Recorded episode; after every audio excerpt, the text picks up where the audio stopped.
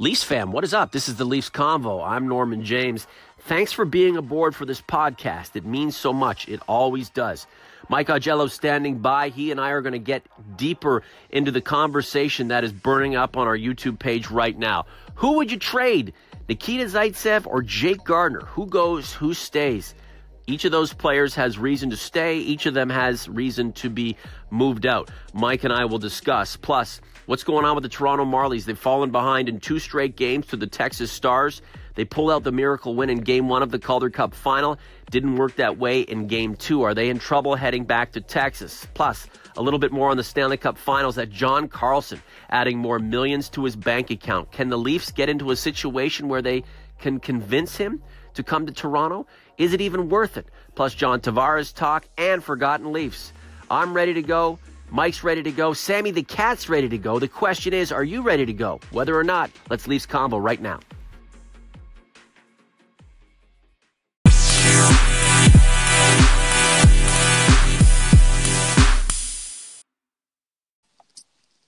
And here is our good friend from Buffalo, New York, the one and only Michael Augello. How are you, sir?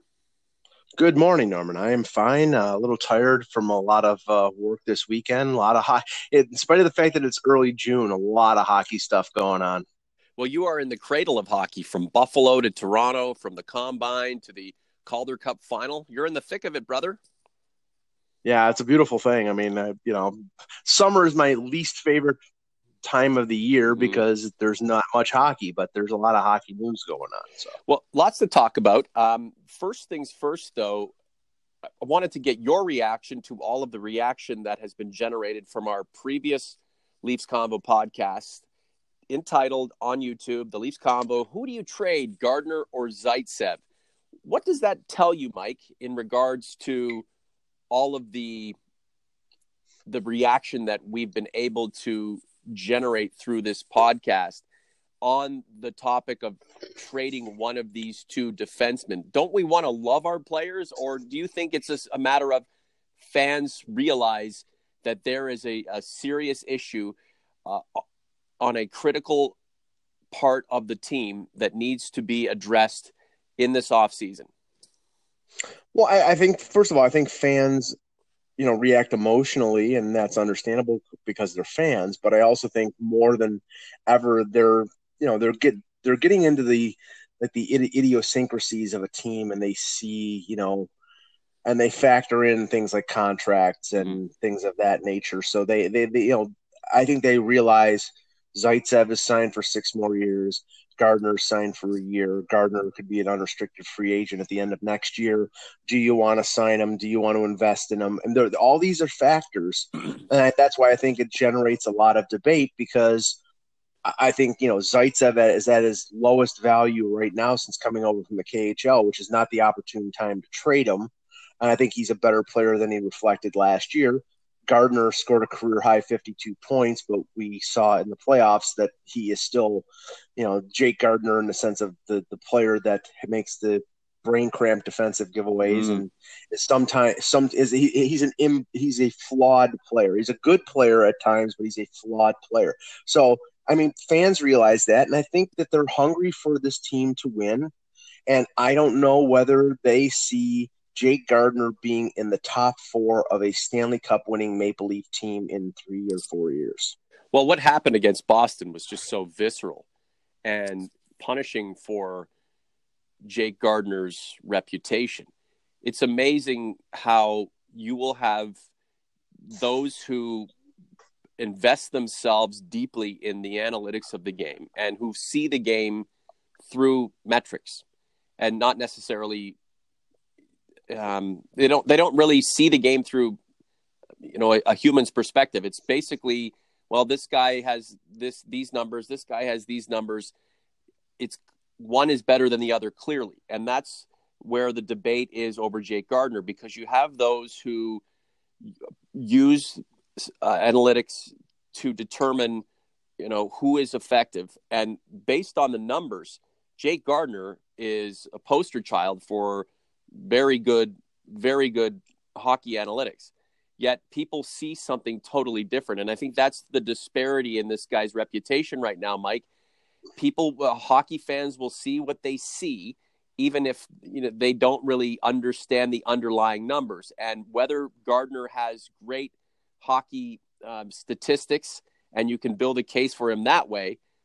Mm-hmm. Optically, things looked really poor for him in Game Seven against Boston. So, is it a matter of you know hockey analytics people convincing everybody else that Jake Gardiner is not a problem, or is it the mm-hmm. fact that we saw him blow a tire at a you know one of the most important times of the season, and that's just what we're going to go with on him.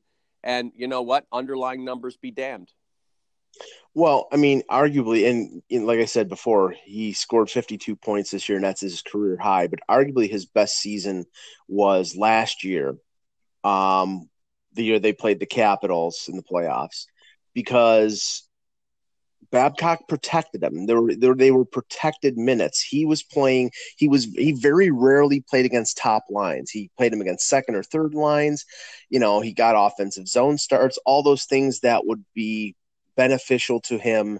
And, you know, he finished, I think his plus minus was in the, and I know that's an ar- archaic statistic, but I'm saying mm-hmm. plus minus was in the, was near plus 30. Mm-hmm. Um, and, and, and, everybody said, you know, he's much better defense. Well, he's much better defensively because he's not playing against more creative offensive forwards. This mm-hmm. year, he was less protected. He was played on the, you know, he, he played the most minutes or second most minutes on the team, and he was exposed at times. Now he, he responded with offense, but that, that's the thing. It's like, it's it's it's simply a case of asset management when it mm-hmm. comes to Jake Gardiner that Kyle Dubas is going to have to address. Do you want to re-sign him, and do you want to re-sign him at five and a half to six million dollars per year, which is probably the the range that it's going to cost? And if you don't, then you can't do what Lou Lamoriello did last year and keep James Van Riemsdyk and keep Tyler Bozak when you know they're going to walk away and you know that you're not going to bid on them. Mm-hmm. You have to get assets for them because the, the, it, it simply doesn't, you know, you're not a contender for the Stanley Cup at this moment. Mm-hmm. And don't fool yourself.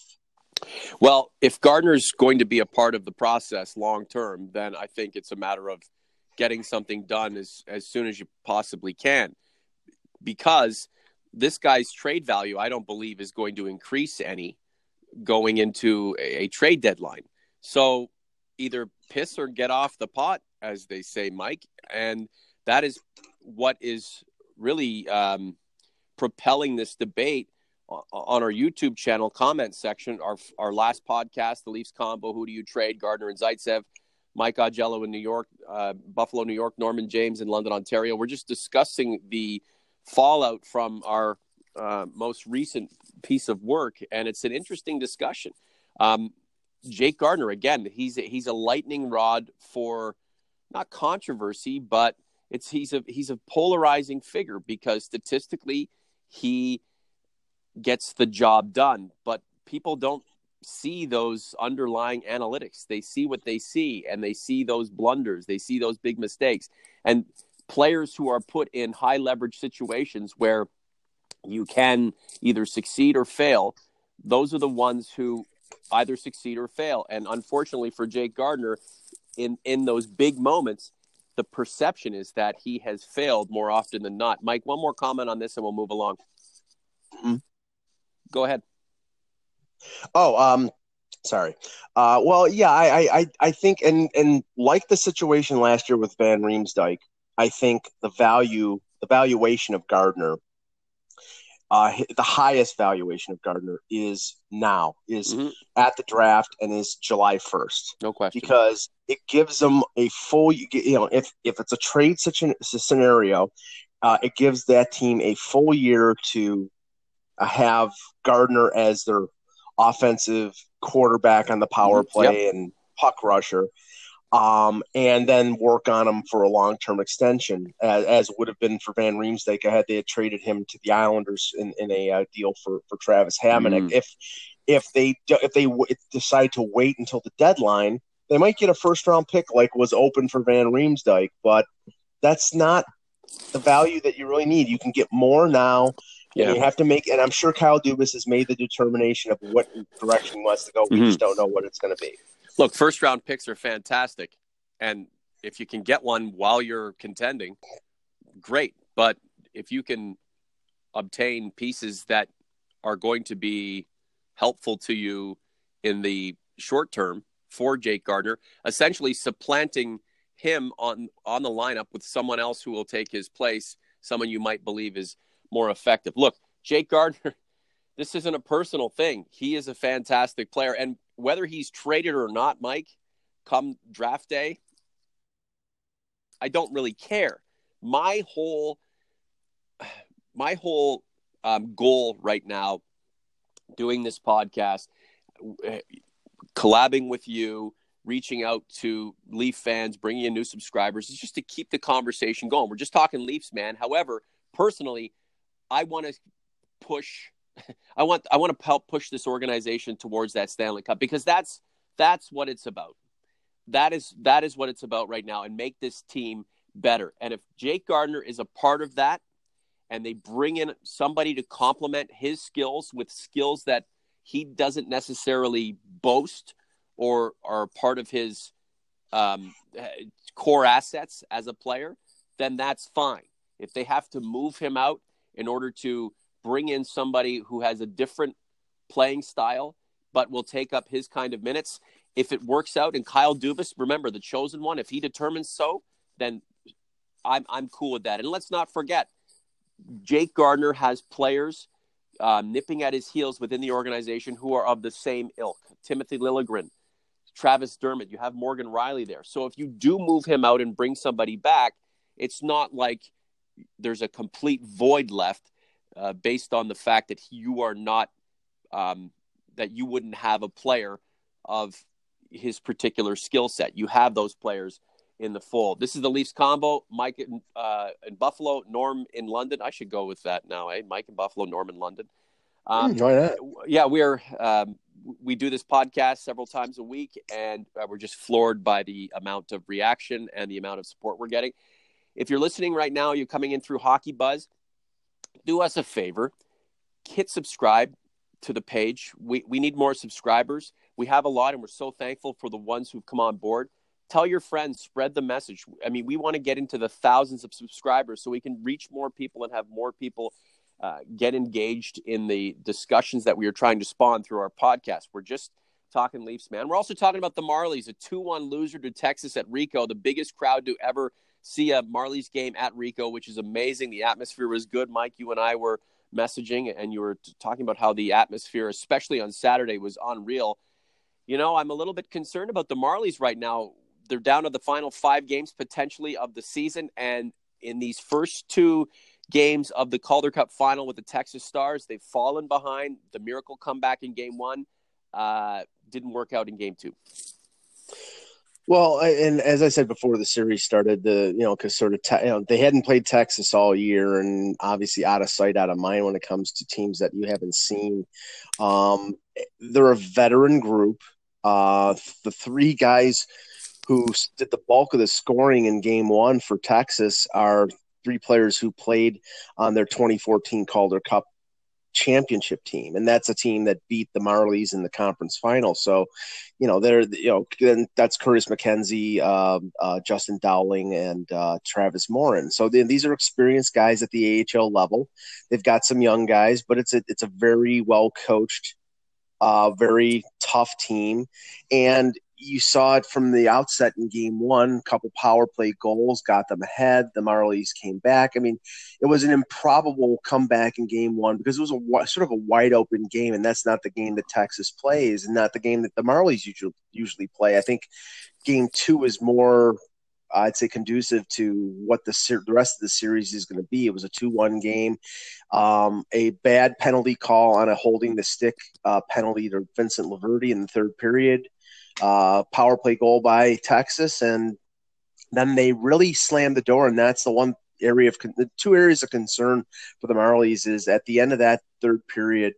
Um, the Texas defense, team defense, was suffocating to the point mm-hmm. that they couldn't get the couldn't get the puck over the red line, couldn't dump it into the zone to get sparks out of the net.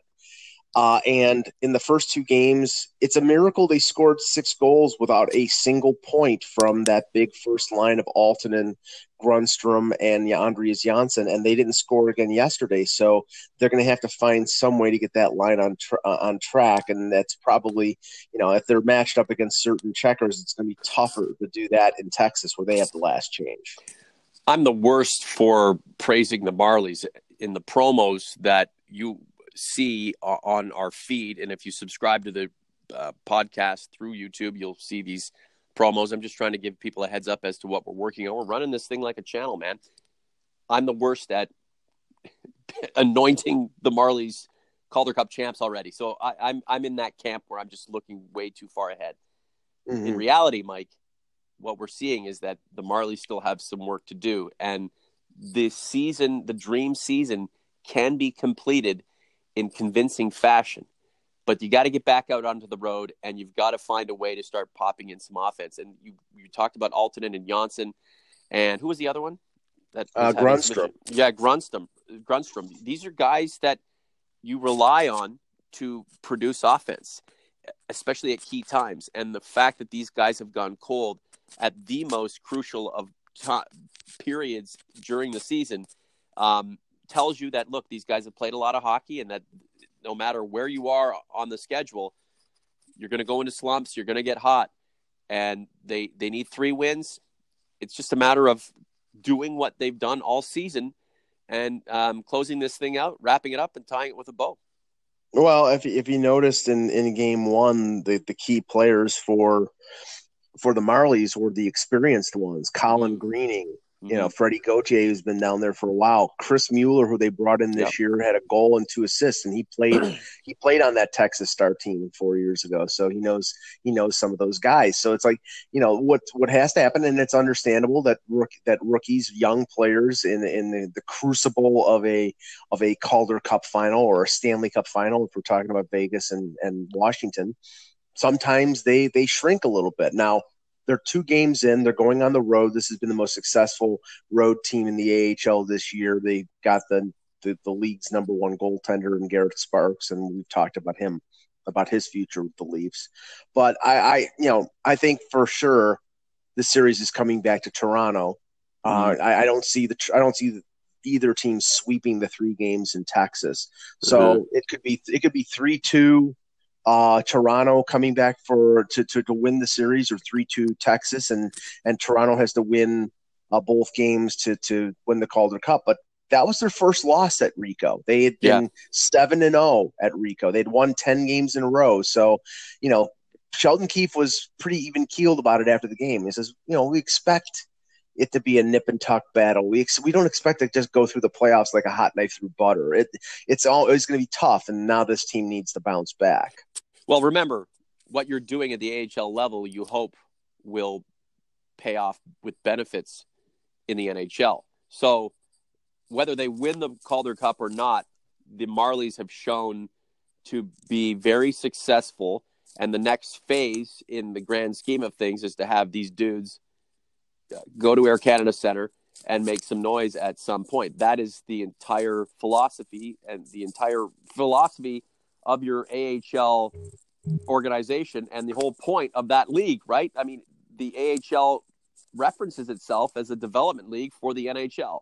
So the Leafs of our the Leafs of our the Marlies have already proven that they a lot of them are ready for that next level or at least to take a, a, a shot at that next level. So that that is done. That box has been checked. The the Calder Cup is to win this thing is something basically for the players and those devoted fans who've gone to the games uh, week in and week out. So this, let's not make any mistake. They don't have to win the Calder Cup to to suggest that this organization is producing good players or cultivating good players at the minor league level. That's that's not a known fact. The championship is essentially gravy, and heck, while you're here, considering the season you've had, you've just won ten in a row. May as well win the thing. One more point on this, and we got to move along. Plus, we have forgotten Leafs coming up. Yeah, I mean the the thing about player development that you were mentioning, it's it's and it's simply not just you know like in the in the past, like the 2012 Calder Cup final team that lost to Norfolk. It was Kadri, it was Gardiner, and Jerry D'Amigo, who never made the NHL or made it for you you know a cup of coffee. You know, they were the young guys, the guys who were the future prospects. On this team, you know, there's Johnsson, there's Dermott, there's Grundstrom, who probably uh, the Aaltonen, who will probably all be in the NHL in the next in the year. Mm-hmm. Um, but guys like Trevor Moore, who they signed as a free agent, and Mason Marchment, who they signed as signed as a, a walk on as an AHL contract. And now he's got an entry level deal. I was talking to some people yesterday. They think in a year, maybe you know, they could be in the NHL because wow. Marchment's a big, a big, rangy, quick player. Doesn't shy away from the. he's a perfect fourth line guy in the new NHL because he's fast and he's tough and he's uh, you know, durable, and and and Moore is very speedy and very creative, and is used on the power play. And I mean, these you know these are role players. These are guys who will be in inexpensive, and that you know a team that's going to be successful needs to generate through the organization for cap reasons and mm-hmm. for just talent, just to keep the talent moving. And that's you know that's the difference between this organization under Brendan Shanahan. Mm-hmm and and now Kyle Dubas, um, that from teams in the past, they would go out and spend a couple million dollars on a fourth line guy. You can't do that anymore. You have mm. to generate your own talent. Yeah. Doing. Yeah, the player production keeps churning, but there are very uh, many capable players at the NHL level representing the Leafs right now, and with this, uh, you know, potentially sizable crew knocking at the door, you have to think some will squeeze through and others will be shipped out to other uh, organizations. Look, I have a I have a poster of Gardiner on my wall. I have a poster of Garret Sparks on my wall. I love these guys. I, I, I pray to them before I go to bed. Um, and I, you know, I, again, but I'm, I'm, I'm being, I'm facetious, but the, the thing is, I, I, you know, I love these guys, but I love the organization more. And if Kyle Dubas, remember, this is the guy that the young generation of Leaf fans wanted to see take over. And I'm fully on board. I think he's going to do wonders. But he's going to be st- staring at a lot of decisions that are going to um, throw some no- noses out of joint among the people, the, the faction that have been ultimately supportive of Dubas and have advocated him taking over the general manager's role. He has to make decisions that are going to benefit the organization with the purpose of winning a damn Stanley Cup. This isn't about um, generating more f- fanboys or uh, just a, a, a, culture of fans for a Garret Sparks or a Jake Gardiner. This is about building a team and constructing a team. And when you have an asset like Gardiner, who who a lot of other organizations would love to have and would be willing to part with assets they have uh, currently to bring back to Toronto that would help make this team better, then you've got to entertain that stuff. And whether people fall in love with these players or not um, is uh, another story. Real quick, uh, Jeremy Bracco, what kind of season do you think he had? I mean, he was a guy that a lot of people were really excited about, especially when mm-hmm. he went to Kitchener to help them with their run. Um, you know, I know he hasn't played too much in the playoffs. I digress here, Mike, but Jeremy Bracco, what's an update on him? And do you think he's uh, still on pace, developing nicely? I, I do. I mean, he was sort of a victim of the success of the team and and the depth at forward. But if you know if you noticed when Johnsson got called up, when there were a couple call ups, Kapanen and Johnsson later in the season, he got to play more. And at the end of the year, he was scoring at a point per game place uh, pace and and playing the power play. Mm-hmm. I think you know what's going to happen with this team. There's going to be some natural changeover. You know, I've, there's been some rumors about Ben Smith heading to uh, Europe for for a year or two, something like that. I mean, that may happen. He's a he's a UFA, and they and some players might get moved on, but Bracco is somebody that when he got the ice time, he did score, and uh, he needed to get stronger. And he was playing mostly fourth line minutes early in the year, but he's starting. He you know, and he hasn't played much in the playoffs because I think that you know they got set on a sort of twelve man group, and there has been no injuries. But I think if there was an injury, Bracco would probably would have been the guy to go in. So uh, I, I think he's still on track. I think it's probably going to be another year in the AHL next year, and then I think he gets a legitimate chance if uh, if he isn't part of the trade or something like that, because you never know. But if he's still with the organization, I think there's a legitimate chance in say 2019 that he gets mm-hmm. a chance to make the Leafs. Wow trying to make the Leafs is not easy. Back in the day, there weren't too many delicious cookies in the cupboard, if you know what I'm saying. Now yeah. uh, it's just a, it's a petri dish, and you have a lot of a lot of choices, especially up front. It's on the back end that this team needs to improve, and uh, we've talked about it ad nauseum. And I believe Kyle Dubas is going to make those decisions. Going to be tough ones to swallow for some fans, but at the end of the day, win me a Stanley Cup. That is what I care about most. Um, the NHL scouting combine was that the best of the best or a snooze fest? Well, it wasn't. It wasn't a snooze fest. It was, but but it, from the from the Leaf perspective, it's it, it, like over the last few years. I mean, they've had a top a top pick, or like you know, last year was seventeen, but there was it was so many defensemen and so many. It was a pretty decent and pretty deep draft that there was a little more I mean, suspense. But like this mm. year, I mean, everything was focused on Dahlin because the, the, Sabres have the number one pick, and he's, uh, you know, clearly a number one defenseman.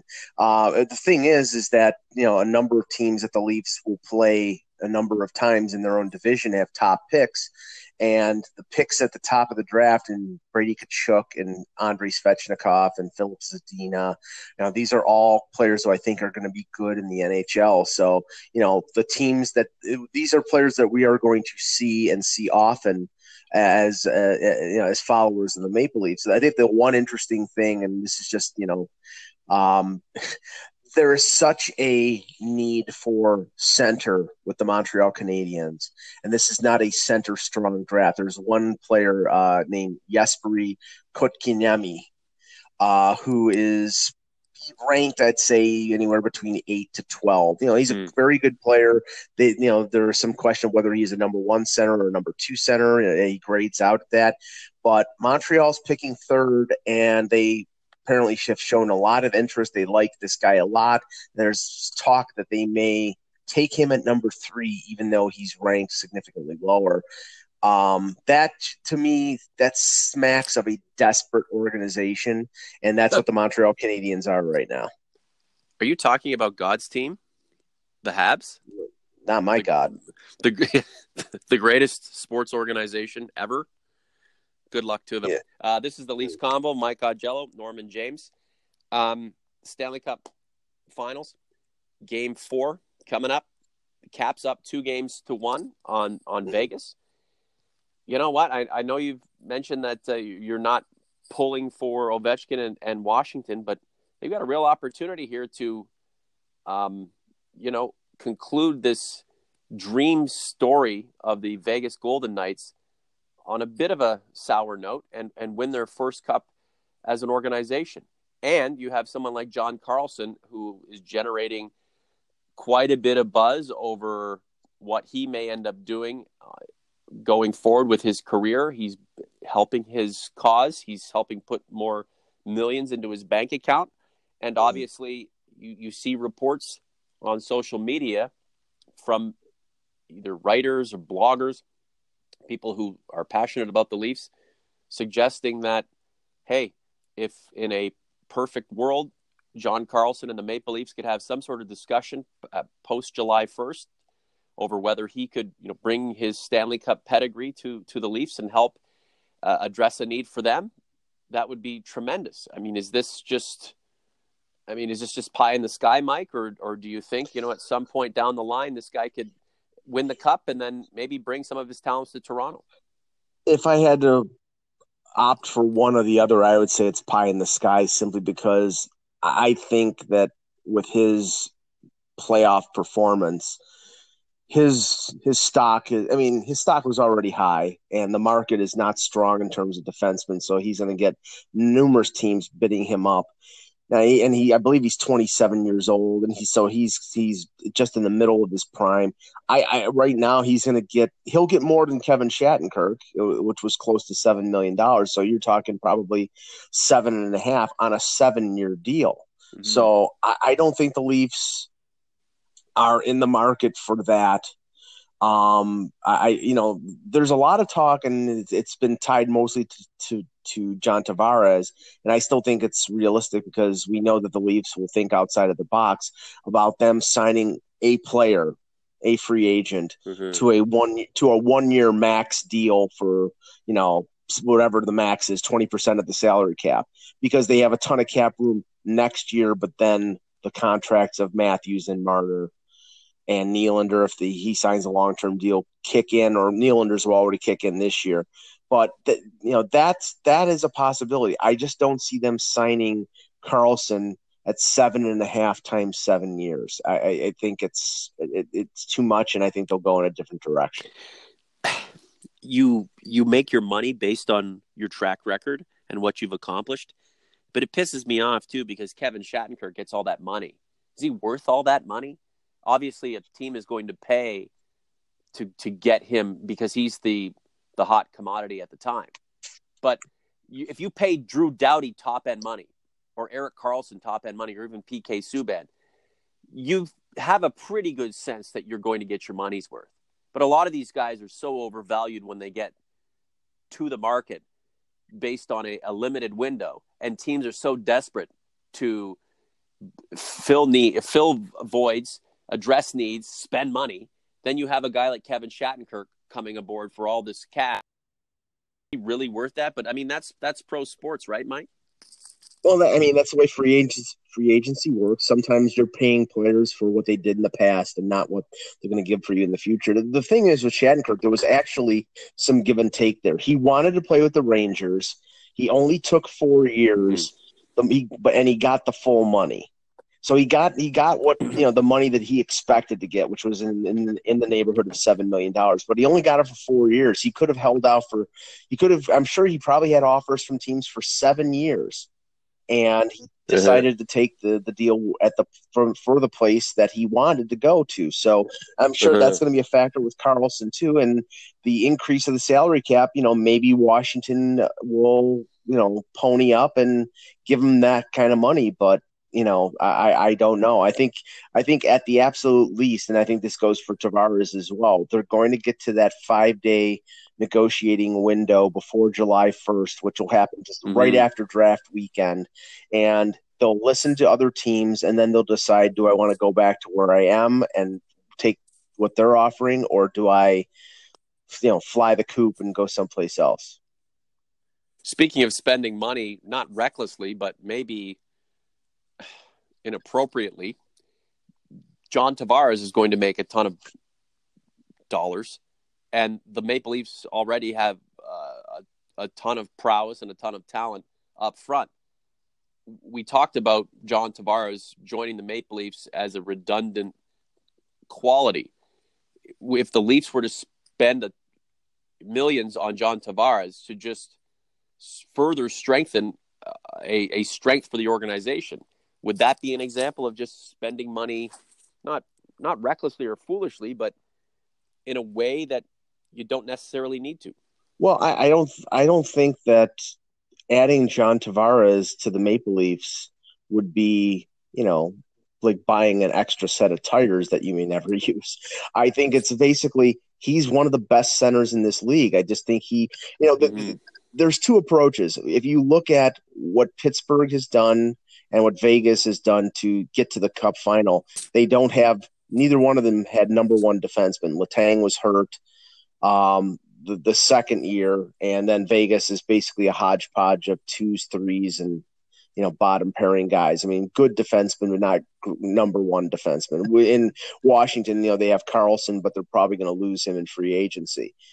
You know, the model is okay. If you maybe you can go with a defense that has a bunch of twos and threes, but you have to have an overload of talent up front, and that's what Pittsburgh had with Mm-hmm. Uh, you know, with Crosby and Malkin and Kessel and all the other players, mm-hmm. and that seems to be what Vegas has done, and that's that may be the only way, if you know, short of, you know, because it's so expensive to get defensemen that you really have to overload up front, and Leafs, you know, have a really great uh, accumulation of talent up the mid, or uh, you know, at at forward, but really this year after Matthews and Kadri, they don't have any centers and if you could mm-hmm. make Nazem Kadri your third line center and sign oh, and wow. sign John Tavares, I mean that's you know you're talking I think the best center core in the NHL. So I mean, I still re- yep. Sorry, Mike. I, I still uh, you know I remember well, and we have video on the Leafs Convo YouTube page. Check out the Leafs Convo, the Vault, and there's a story I did with John Tavares when he joined the Knights back in 2009. The spectacle of his being traded from Oshawa to London, mm-hmm. a, a deal orchestrated by Mark Hunter was just something to behold for a junior hockey player. I mean, the the hype around John Tavares was absolutely incredible. It dwarfs the hype around. Uh, it was it mirrored the hype around Sidney Crosby when he was coming out. It dwarfs the, the hype around Connor McDavid, considering Connor McDavid played for the Erie Otters. Just finished Evil Genius on Netflix, by the way. Have you seen that? Mike? I have not, not yet. It's a, yeah, it's the story about that the pizza delivery guy who tried to rob the bank with the the collar bomb back in 2003. Check it out on Netflix. Erie, Pennsylvania. The only thing I ever knew about Erie, Pennsylvania was the hockey team, and now I know it for this diabolical bank heist with people dying all over yeah, the place. the only thing I know, pretty. The amazing. only thing I know about Erie, Pennsylvania is that that's where I stopped to get gas on my way to Cleveland. Oh, the guy's a savage. That Mike Augello.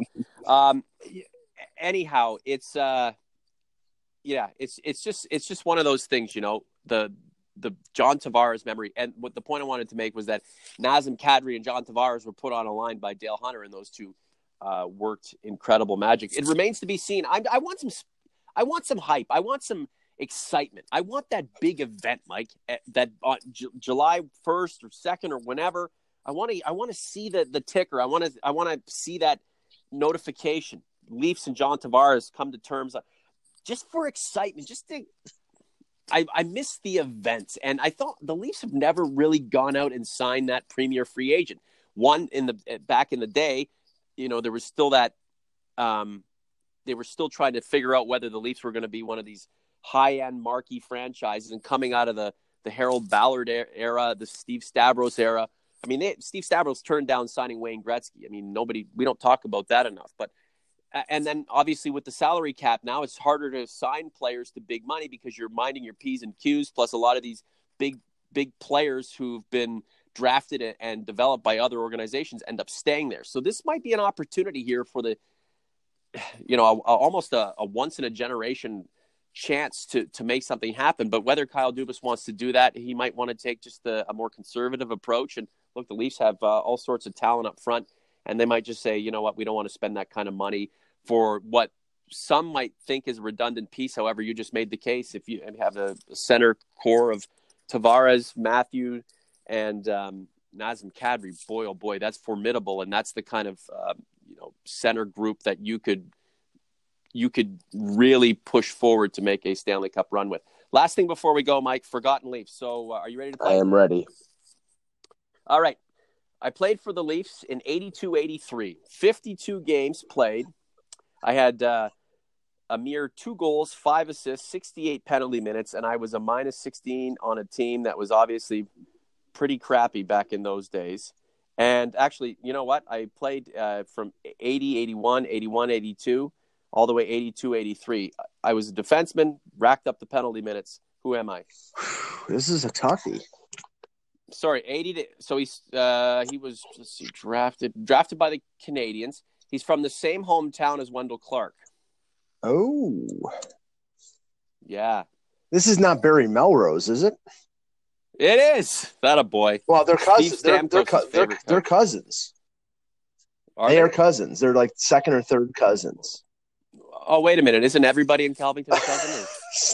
yeah, he remember Wendel Clark's other cousin is Joey Kocur, and one of the ways that uh, the the Red Wings beat the Leafs, I think it was eighty seven or eighty eight mm-hmm. in the playoffs, was Jacques Demers yeah. matched up Joey Kocur against his cousin, and Wendel wouldn't. I don't think he wanted to fight his cousin, so that that helped neutralize him in a way. Just bizarre. I had no clue that they were cousins, and it really doesn't have any effect on me whatsoever. I'm actually not. I'm actually not that surprised. Okay, and uh, the second question. Mm-hmm. I played for the Leafs in 06 07. Okay. 35 games, four goals, 11 assists. I played one season. It was cut short by injury, and isn't that the way with the Maple Leafs, especially back then? Okay, 06, 07. You know, you, you know this guy. Yeah, yeah, yeah. 06, 07 was the you know this guy. 06, 07 was the year that yeah. they picked up um the the the. He won two Selke. He won two Selkes before he joined the Maple Leafs. Come on. Well, you guys, you oh, guys oh, have. Oh, a, oh, okay, okay. Yeah, no, no. come on now. That'd be Michael Peca. Yeah, There you go. Bing, bing, bing. There you Mike Peca. Um, he was a he was a real force for that Sabres team that went to the Cup final in '99. Yes, he, he, was really yeah. Good. And you know the thing thing was is like I was all in favor of I was all in favor of the Leafs bringing in Peca, and you know there was always that uh, you know that angst between him and Darcy Tucker because back going going back to 2002 when he took out he took out Peca's mm-hmm. knee and I think it was in Game Seven. Um, but they yeah. actually played on the same line for a while, and it, it worked well. And, and mm-hmm. then he, I, I wanted he, I think he suffered a broken leg, and that shortened his season.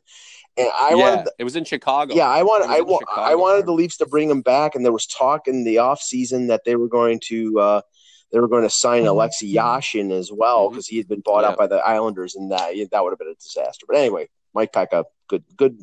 Unfortunately, only played for the Leafs for one half year. So. Yeah, he, he was good. He really hurt the Leafs qu- quite a bit uh, with his play, and then the Leafs bring him in, and then he gets hurt.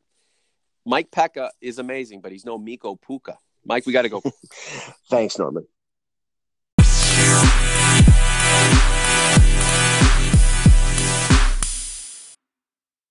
Miko Puka, Mike Peca. Mike Peca, Miko Puka. Uma, Oprah. Oprah, Uma. That's a reference to when David Letterman hosted the Oscars several years ago. Critics said it was terrible, a disaster, but everything Letterman does is iconic and amazing. Kind of like Mike Augello when he's writing for HockeyBuzz.com. Speaking of, if you're listening to us through the embedded player and Mike's blog on HockeyBuzz.com, do us a favor, do yourself a favor. Stay a while, hit the subscribe button. If you're not satisfied, let me know. I'll give you your money back. Thank you so much for all of your support. We have so much great Leafs related content to come in the days, weeks, and months ahead. It's going to make your head spin. Subscribe, subscribe, subscribe. We've got to go now. For Mike Augello, I'm Norman James. And of course, there's Sammy the Cat just here looking at me, waiting to be fed. This has been the Leafs Convo. Talk to you soon. We out.